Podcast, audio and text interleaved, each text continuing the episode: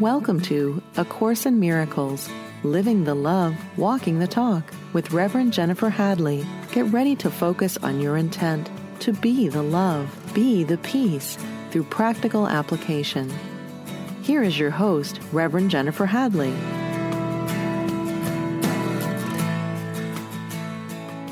Bonjour.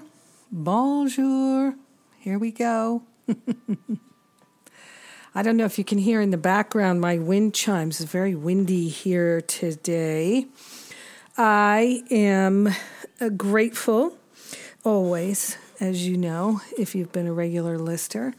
Uh, I am grateful to continue on with the obstacles to peace and the fear of death here the attraction of death, eh, which includes the fear of death. So we're going to continue on with this because this is so helpful to us here is to really get into this and uh, understand it.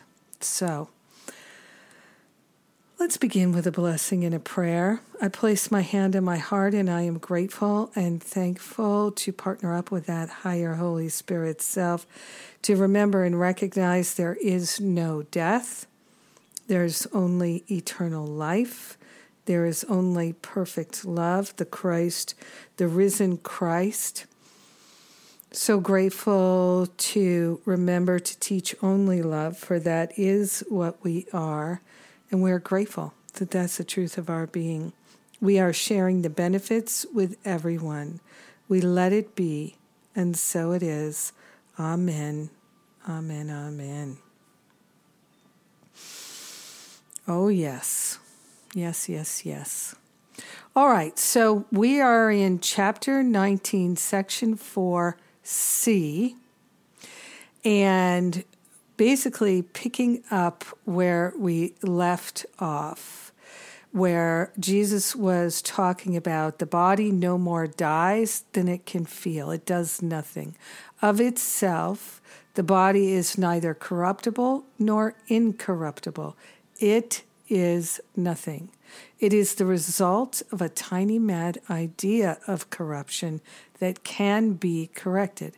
Of course, the tiny mad idea of corruption is the ego thought system, the belief in separation. And Jesus says, For God has answered this insane idea of separation and ego with his own, an answer which left him not. So the answer is still here where we are because we're part of God. He says, and therefore, the answer brings the Creator to the awareness of every mind which heard his answer and accepted it. So, to me, if you feel like, I don't think I've heard the answer, the answer is that there is no problem, there is no separation, that all is well. If we haven't heard that and we're um, entrenched in the muck and the mire of ego personality, we can still say mentally, I'd like to hear the answer and I'm intent on accepting it. So, to me, this is so important that we are connected with that higher Holy Spirit self. We're in that dialogue, that conversation. We're asking for what we'd like, not in the material sense, but in the spiritual sense. I'd like to hear the answer to separation, and I'd like to accept it fully as my awareness of the truth, and I'd like that to happen right now. making that choice. The next paragraph You who are dedicated to the incorruptible have been given through your acceptance the power to release from corruption.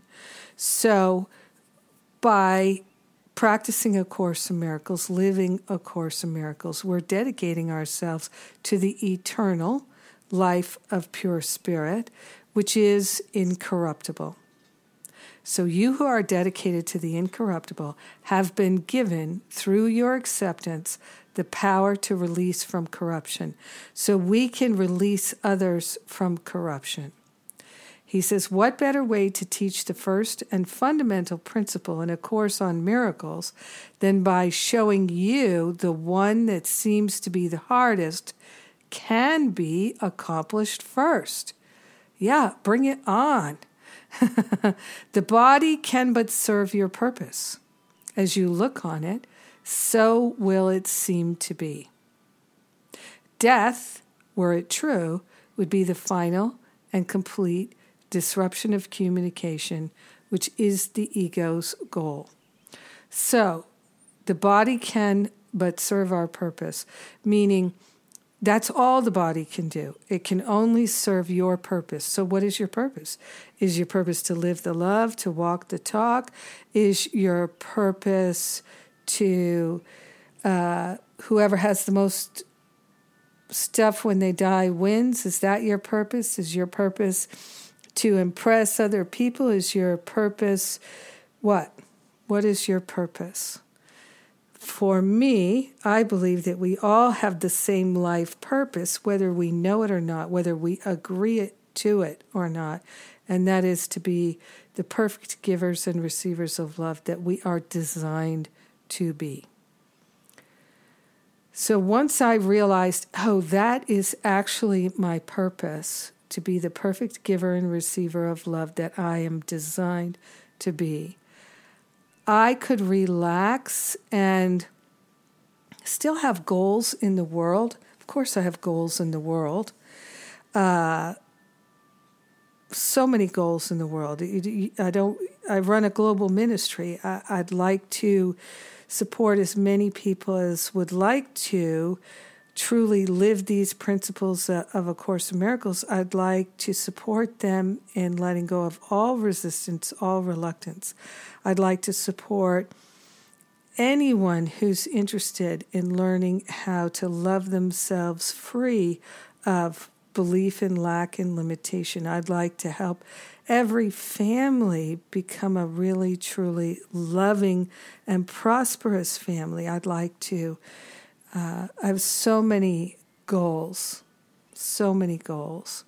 And still, everything is under the umbrella of being the perfect giver and receiver of love.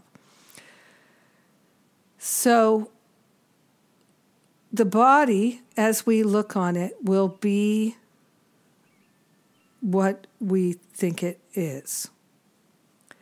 And if we think we're born to die, that's serving the ego's goal. Paragraph 7 here, he says, Those who fear death see not how often and how loudly they call to it and bid it come to save them from communication.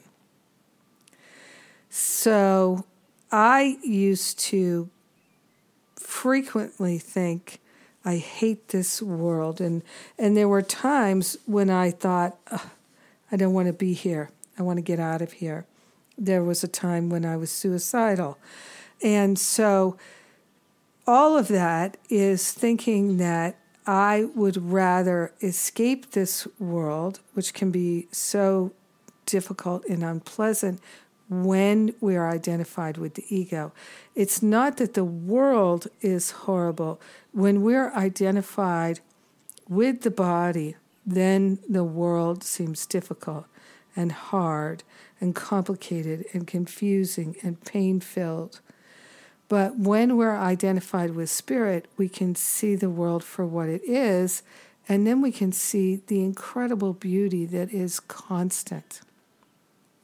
Those who fear death see not how often and how loudly they call to it and bid it to come to save them from communication.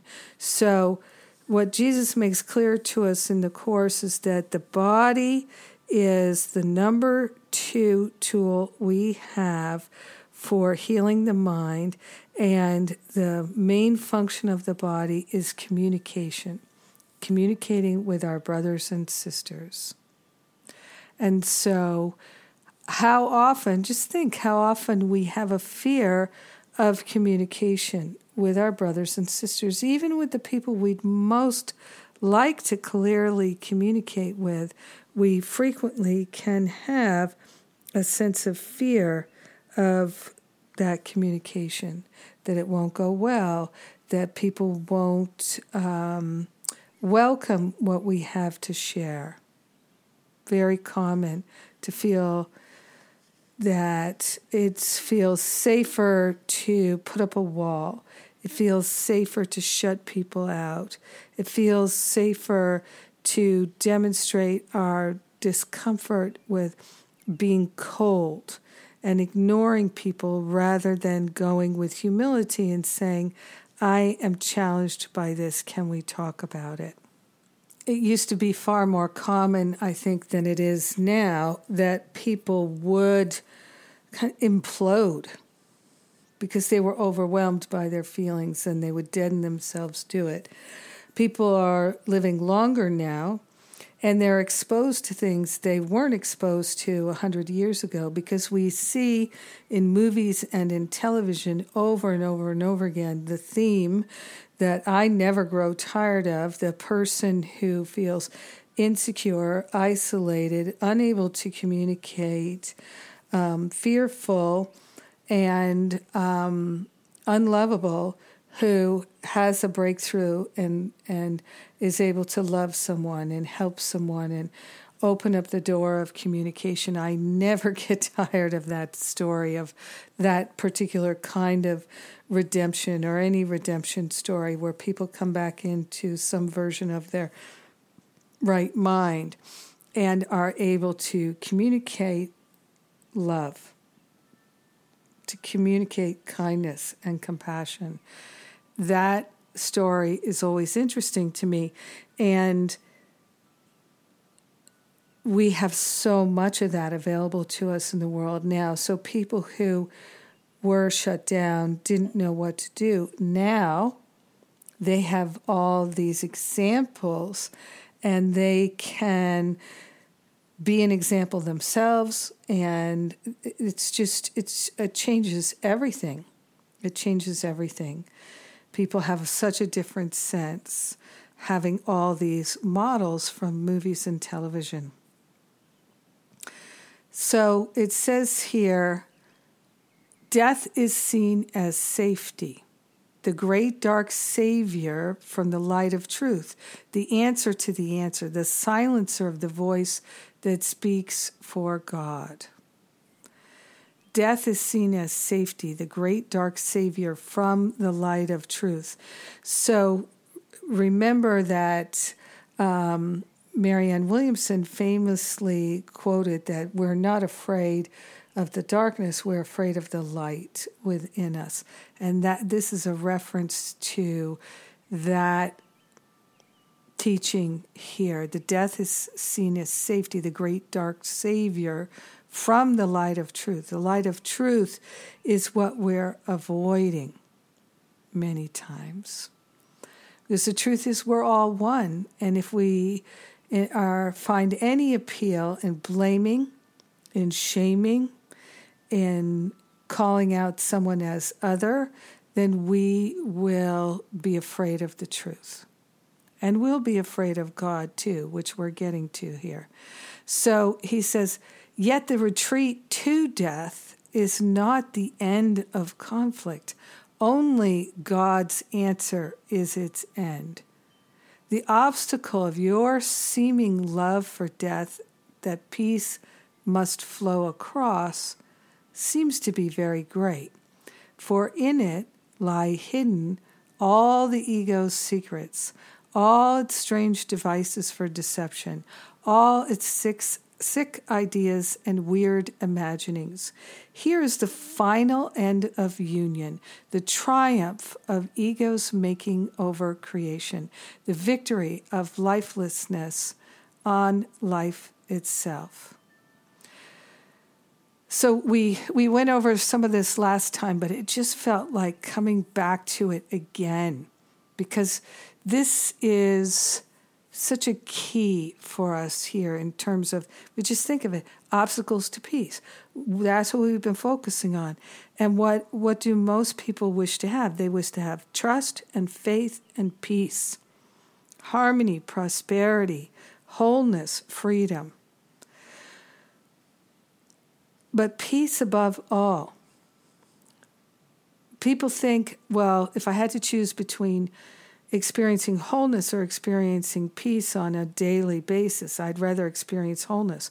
They think things like that, or I'd rather experience prosperity. They think things like that because they can't imagine not feeling prosperous and being content with peace.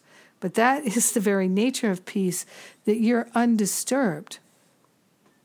You're undisturbed. I, I've I'm, I'm blessed in that I have definitely experienced times in my life when I had nothing and I had issues and concerns and worries, but uh, rather not worries, but issues and concerns that could have frightened me.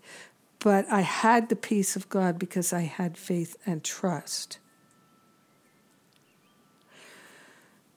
So that taught me I'd rather have the peace of God than anything else. I'd rather be, and the peace of God cannot be had if we're not loving. So, with everything flows when we are loving, because love is everything. Love is prosperity. Love is abundance. Love is wholeness. Love is freedom. It's all in the mind, of course, and that's where everything real is. Hmm. Nothing real can be threatened, nothing unreal exists. All right, under the dusty edge of its distorted world, the ego would lay the Son of God, slain by its orders, by the ego's orders, proof in his decay that God himself is powerless before the ego's might, unable to protect the life that he created against the ego's savage wish to kill. So the ego interpretation of the body death is that the ego is more powerful than God because God didn't save us from death. So Jesus says, My brother, calling us all brothers, child of our Father, this is a dream of death it's not real. Death is not real. There is no funeral, no dark altars, no grim commandments, nor twisted rituals of condemnation to which the body leads you. Ask not release of it, but free it. Ask not release of from the body. Uh, ask not the body to release us from this dream of death, but free the body from the merciless, unrelenting orders you laid upon it, and forgive it what you ordered it to do. In its exaltation, you commanded it to die, you commanded the body to die, for only death could conquer life. And what but insanity could look upon the defeat of God and think it real? So we cannot defeat God. God is all there is. God is real. The ego is not real. The ego is a dream of separation. It is a thought system that enables us to dream of separation. The fear of death will go as its appeal is yielded to love's real attraction. The fear of death will go as its appeal is yielded to love's real attraction. So, if you have a fear of death, the antidote here is to put your focus on love. And the more you focus on love and being loving, the more you will feel the attraction of love. So we're looking at the attraction of death. We looked at the attraction of guilt, pain. We're looking at the attraction of death. Love has an attraction. The attraction of love is so much stronger than the attraction of death and the fear of death. However, we actually fear love more. than we fear death. We fear love more than we fear death. Because in order to love, to really love, there can be no conditions. We have to give up the opinions. We have to give up all those perceptions and projections in order to actually truly love someone. And most of us are not willing to give up our judgments, our opinions, our perceptions, and our projections. We cling to them. And what I see all the time in masterful living is how we as individuals we grapple with being in a place masterful living my year long program we we grapple with I'd like to give up the pain in this relationship. I'd like to have a healed and holy relationship. But that requires me to give up my attachment to these opinions. You know, sometimes the the way to the holiest relationship is for it to seem to fall apart. I've seen that with people that they grow far apart, they grow distant. They're in their ego, in their relationship, and there's no love there. There's attraction, there's affection, there's some interest and some care, but it's pretty hidden sometimes that there's no real love.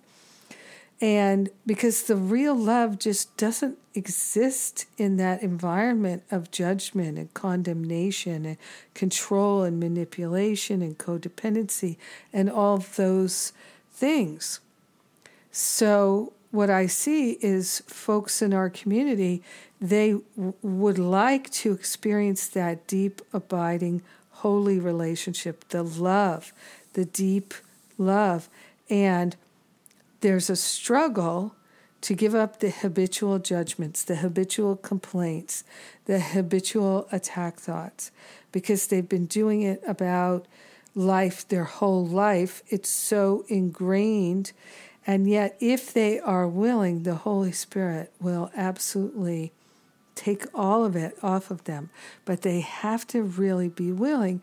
And people get into this place in their relationships where they don't feel safe because they've had experiences in the past where they felt wounded, they felt abused, they felt taken advantage of and taken for granted, and all of this. And so now they don't feel safe, they feel distrusting, totally understandable, and their willingness to go the other way, the willingness to do it differently isn't really there. There's a wish to have the deep love and the commitment and all of those things, but the willingness just isn't really there. And people would say, no, it is there, it is there. But here's how you know you're willing. In the moment, are you going to argue to be right? In the moment are you going to judge? In the moment are you going to say that thing to make them feel guilty, to control and manipulate them? In the moment is your choice loving. It is it's either loving and compassionate or it's not. The fear of death will go as its appeal is yielded to love's real attraction. The end of sin which nestles quietly in the safety of your relationship. This is what I'm talking about here. Protected by your union with your brother and ready to grow into a mighty force for God is very near. It's so close. And that's what I see people around me activating. It's like flipping a switch. There's still the habituated mind that's used to judging and complaining and attacking and guilting and shaming and all those things. But if there's a strong intention to be loving, it is just breathtaking how quickly everything can change when people have a true willingness. It's spectacular. That's why I love doing what I do. it's so wonderful, it's so miraculous. And I'm uh, going to come up to a break here in just a moment. So before I go, two things. Uh, we we reopened Masterful Living just for a couple of days, so it closes on Monday the 13th. And then on the 12th, Sunday the 12th, I'm doing a self love workshop. This is my Valentine's Day gift to everyone. So come and join me in that. I'd love to see you on Sunday. We're going to have a, a truly wonderful, miraculous time. And when we're self loving, our whole life changes so beautifully. So I love doing this work, and I'll be right back. I'm Jennifer Hadley. You're listening to A Course in Miracles.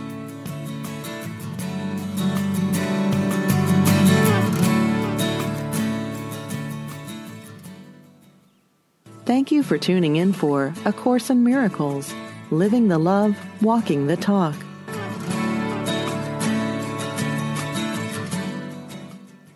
And welcome back. Welcome back. So, we're continuing this conversation about the fear of death. And it, I think it's so helpful to understand because many people, their lives are ruled with the fear of death. And if we're anticipating death, the end of our life, old age and death, then that will have an effect on the body. That's one of the things that Jesus is saying in this section that the um, decay of the body is proof that the ego is stronger than God. But of course, that can't be true. It is not true. But it can be true in our own mind that we're more focused on ego than we are on love. And so, love is the healer of all of this, all of it. And the holy relationship our relationships with our brothers and sisters, using the body as the communication tool in our holy relationships, this is the path of healing and it's the path of recognition of eternal life. Because when you recognize truly that your life is eternal, that you are not a body, what difference does the body make? It doesn't make so much difference, but you do see it then as a communication tool. And then you would absolutely like to be communicating love and wholeness and harmony and and to stand in that place where you're fully aware that your holiness blesses the world. So, again, we're in chapter 19, section 4, paragraph C9. And in here, he says, The infancy of salvation is carefully guarded by love. So, our salvation is just beginning and it's carefully guarded by love, preserved from every thought that would attack it, and quietly made ready to fulfill the mighty task for which it was given you. So salvation is at hand.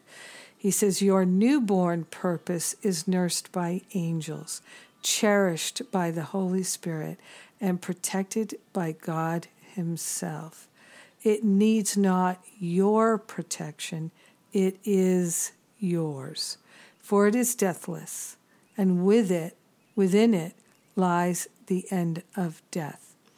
So, being interested in the truth, the holy relationship, teaching only love, living in this purpose to forgive, forgive, forgive, to accept the atonement for ourselves and realize there is no separation.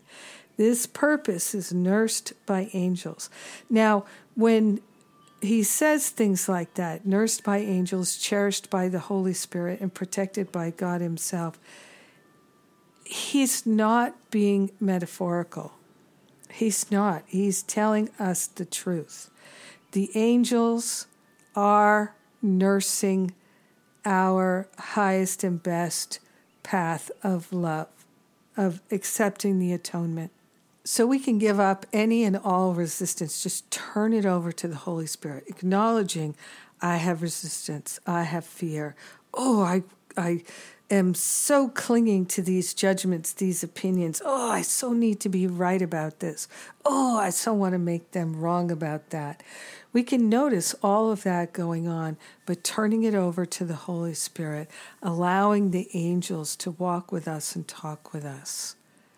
There is our safety. One of the things I really love and appreciate about this teaching is it keeps taking us back to please just accept the truth. If you just accept the truth and give up the stories you've made, then you will see there's no problem. All your problems have been solved because you have no problems. You have made up the idea of problems, and because you're living in a dream world where your mind projects onto things, you see problems where there are none. And you you want there to be problems. We want there to be difficulties. We want to experience the separation and the pain and the hardship and the suffering.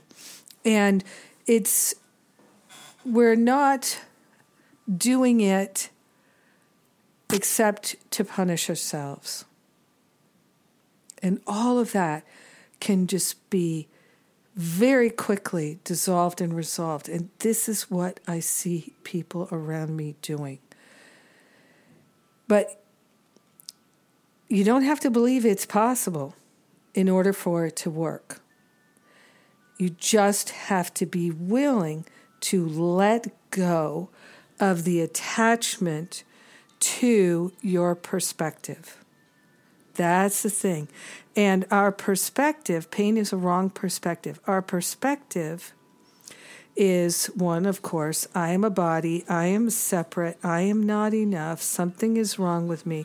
All of that is the wrong perspective that brings the pain. He says here in paragraph 10 what danger can assail the wholly innocent? So we live in an ego fabricated world where the innocent are victims all the time. But that is not true in the sense that the the the innocent are not victims of the world. I am not a victim of the world I see. I am thinking, dreaming of these things, and then they're happening. For instance, I think of my grandmother, who her mother, my great grandmother, in her early 80s, she fell and she broke her hip, which is a very common fear that back then, anyway, in the 60s, and then that was the beginning of the end for my grand great grandmother. So my grandmother, for the rest of her life, she lived in fear of falling and breaking her hip, that that would happen to her. And she didn't fall and break her hip, but very, very oddly, she and a friend were crossing the street when they were in their 80s and they were doing well.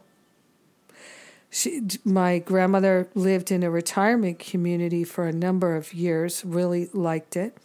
And they were crossing the street and they were hit by a car because the sun was in the eyes of the driver and she didn't slow down or stop or make adjustments. She just kept going. And she hit two old ladies in their 80s.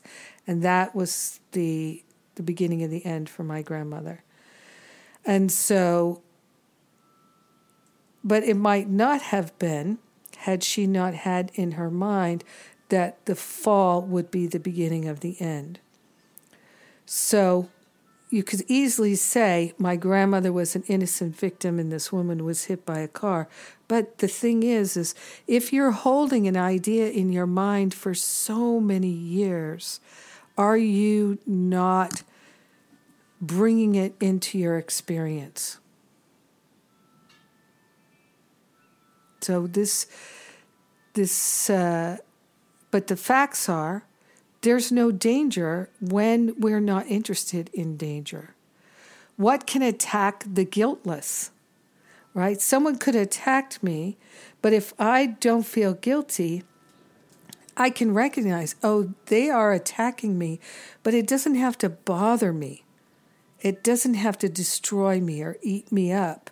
Because if I feel guiltless and they're trying to make me feel guilty, they cannot succeed. They cannot, no one can make me feel guilty unless I agree. No one can make me feel ashamed unless I agree. No one can threaten me unless I agree. He says, What fear can enter and disturb the peace of the sinlessness? What has been given you even in its infancy, is in full communication with God and you. So we have been given the Christ, the perfection, the, the mind of God. He says here, in its tiny hands it holds in perfect safety every miracle you will perform held out to you. The miracle of life is ageless, born in time but nourished in eternity. The miracle of life is ageless, born in time, but nourished in eternity. Behold this infant, to whom you gave a resting place by your forgiveness of your brother, and see in it the will of God. So it is the will of God that we would remember our eternal nature. It is the will of God that we would recognize our true identity. It is the will of God that we would be at peace. And all of it is ignited by our forgiveness of our brother and recognizing that we are our brother, that we are one with everyone accepting the atonement for ourselves. Here's the babe of Bethlehem reborn. Here's the Christ reborn. And everyone who gives him shelter will follow him not to the cross, but to the resurrection and the life. So, my understanding is Jesus was nailed to the cross, he was crucified in public, killed killed.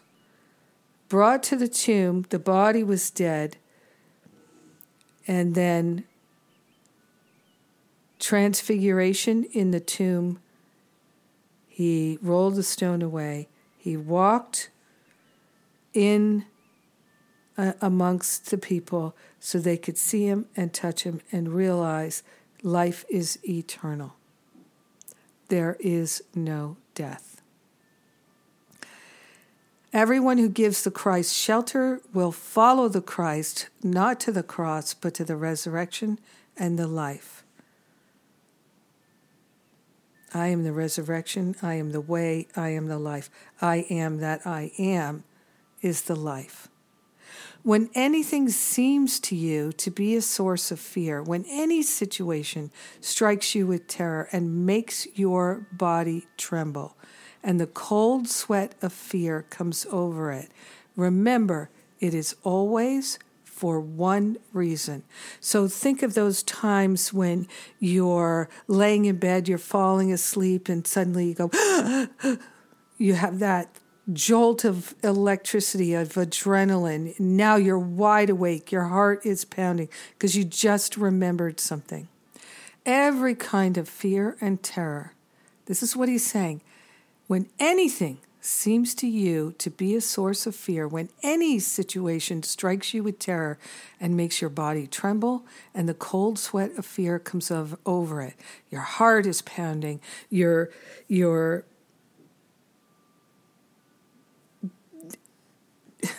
I'm thinking of all these ways to describe it. Your your breath becomes shallow. All of that. Remember, it is always for one reason. I love when he says things like this. When he's in this absolute place, it's always, always, always for one reason. That whatever it is that seems to be the source of fear, the ego has perceived it as a symbol of fear, a sign of sin and death. So, for instance, if that thing that sends that electric shock through you as you're falling asleep or you're waking up, it's, I forgot to pay that bill. I forgot to send that email. I forgot to tell my boss, something like that, right? That thing that you forgot to do is perceived as a symbol of fear, a sign of sin and death right? That if I forgot to do that thing, if I failed at that thing, then I'm a sinner. And sinners will be punished with death. This is the equation that is in the ego thought system. So there's an antidote for that. There's an antidote for that. Of course, there is.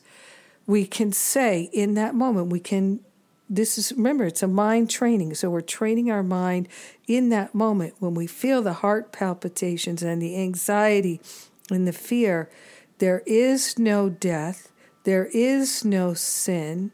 I am innocent. I do not feel guilty because the holy spirit will undo all the consequences of all my wrong decisions all of them if I allow it. And I do. So all is well. We train ourselves to go to that awareness, to go to that truth, to go to that perfection, that magnificence that is eternal, that is the Christ within us. He says, Remember then that neither sign nor symbol should be confused with source, for they must stand for something other than themselves. Their meaning cannot lie in them, but must be sought in what they represent. So he's just reminding us that when we're terrified about something, we've given it all the meaning that it has for us. This is just what he's saying here again. Just remember, you've given everything in the dream all the meaning that it has for you. Everything is symbolic, and you are the one who has attributed the meaning to it. He says, and they may thus mean everything or nothing, according to the truth or falsity of the idea which they reflect. Confronted with such seeming uncertainty of meaning, judge it not. So, what I learned to do, this is the practice that really helped me in these situations, because like everybody else, I would have these heart palpitations, shortness of breath. Oh my God, oh my God, I forgot to do this. Oh my God, I failed at this, whatever it was. Oh my God, oh my God. I would have all of that, uh, just absolute terror. And because of it, I learned the power of prayer. I learned to pray, and that's why in my year long course, I teach people to pray. And they always tell me at the end of the year, so many people tell me, I never understood the power of prayer. I never understood how to pray. Now I have this tool and I use it every day. And I can experience life without that constant anxiety and feeling like a victim of the world. And every time we pray, we are remembering that our mind is the mind of God. We are not separate. And we're not praying to God because that doesn't even make sense. The only way you would pray to God is if you thought you were separate from God. When you are willing to remember that you're one with God, you don't pray to God, you pray as God. You pray as God. I pray as God. I pray holding in my mind what the truth is, what the facts are, just the facts, ma'am. And I pray from that place of the willingness to know the truth, affirm the truth, live the truth now, not in the future, not in the past. I, I can pray about the future, but I'm not saying um, when this happens, then uh, all will be well. And no, and that this is going to happen. No, because then that's saying that uh, release from fears in the future. It can't be that way. Everything is now. God is a now business, Michael Beckwith used to say. And I love that. I've said that so many times. Remember, Jennifer, God is a now thing. Love is a now thing. If it's not in your experience now, if you're not willing now, then it's not happening. So the same is true in prayer. Whatever we're declaring in prayer, it's either happening now or it's not happening. So when people pray, you know, um, God uh, grant that I may know, no. God is not separate, granting us things. It doesn't work that way. Let's give up just saying those kinds of things. I understand the um, serenity prayer, but who is the God that's going to grant this? No, we grant it to ourselves. I am willing to recognize that when I'm ego identified, I'm powerless. But in truth, I am one with the only power there is. I am love. Love is the only power there is. I am not separate, nor could I be separate.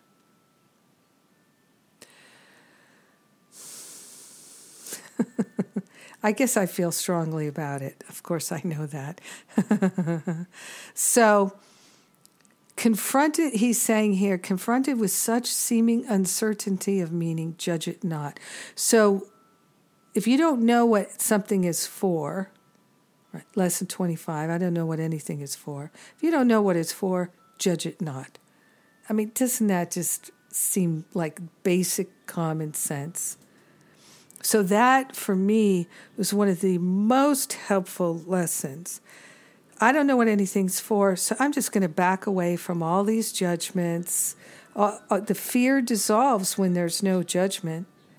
We offer the judgments up to the Holy Spirit for healing. And if we don't cling to it, the Holy Spirit can pop it right out of our awareness, and the healing is done our willingness is all that's required. He says here, Take this from me and look upon it, judging it for me. Judge the situation for me. Judge righteous judgment. Let me not see it as a sign of sin and death, nor use it for destruction. Teach me how not to make of it an obstacle to peace, but let you use it for me to facilitate its coming. That is, to me, the most basic practice of A Course in Miracles. And it is so helpful and so healing. In fact, it is the basis of everything that I am doing in my life, in my ministry, in my work, because my life is my ministry. Oh my goodness. Well, just a quick reminder Self Love Workshop Sunday, February 12th, and just in time for Valentine's Day. And we just have a couple days left of the Masterful Living registration reopen. If you would like to do this work with me this year and to cultivate that miracle mindedness, the full release of fear, worry, anxiety, doubt, pain and the causes of suffering, if you're interested in the renewing of your mind and you'd like some mighty companions to do it with, come and join us. All the details are at jenniferhadley.com. It is so completely my pleasure to be able to do this work with like minded souls. It is a relief and a healing. Let's take this into prayer right now. We are grateful and thankful to partner up with that higher Holy Spirit self and to offer up the judgments, the complaints, and the grievances. We're setting ourselves free and we are bringing our brothers and sisters along with us. We are grateful to let the past go, to let it dissolve and resolve permanently back to the root cause. All false beliefs fade away sharing the benefits with everyone, we let the healing be. We know it's done, and so it is. Amen. Amen. Amen. Amen. I love you. I thank God for you. And I'm so grateful for A Course in Miracles and that we have our teacher, our guide with us wherever we go. We get to be truly helpful in this world, and that's a beautiful thing. God bless you. Mwah!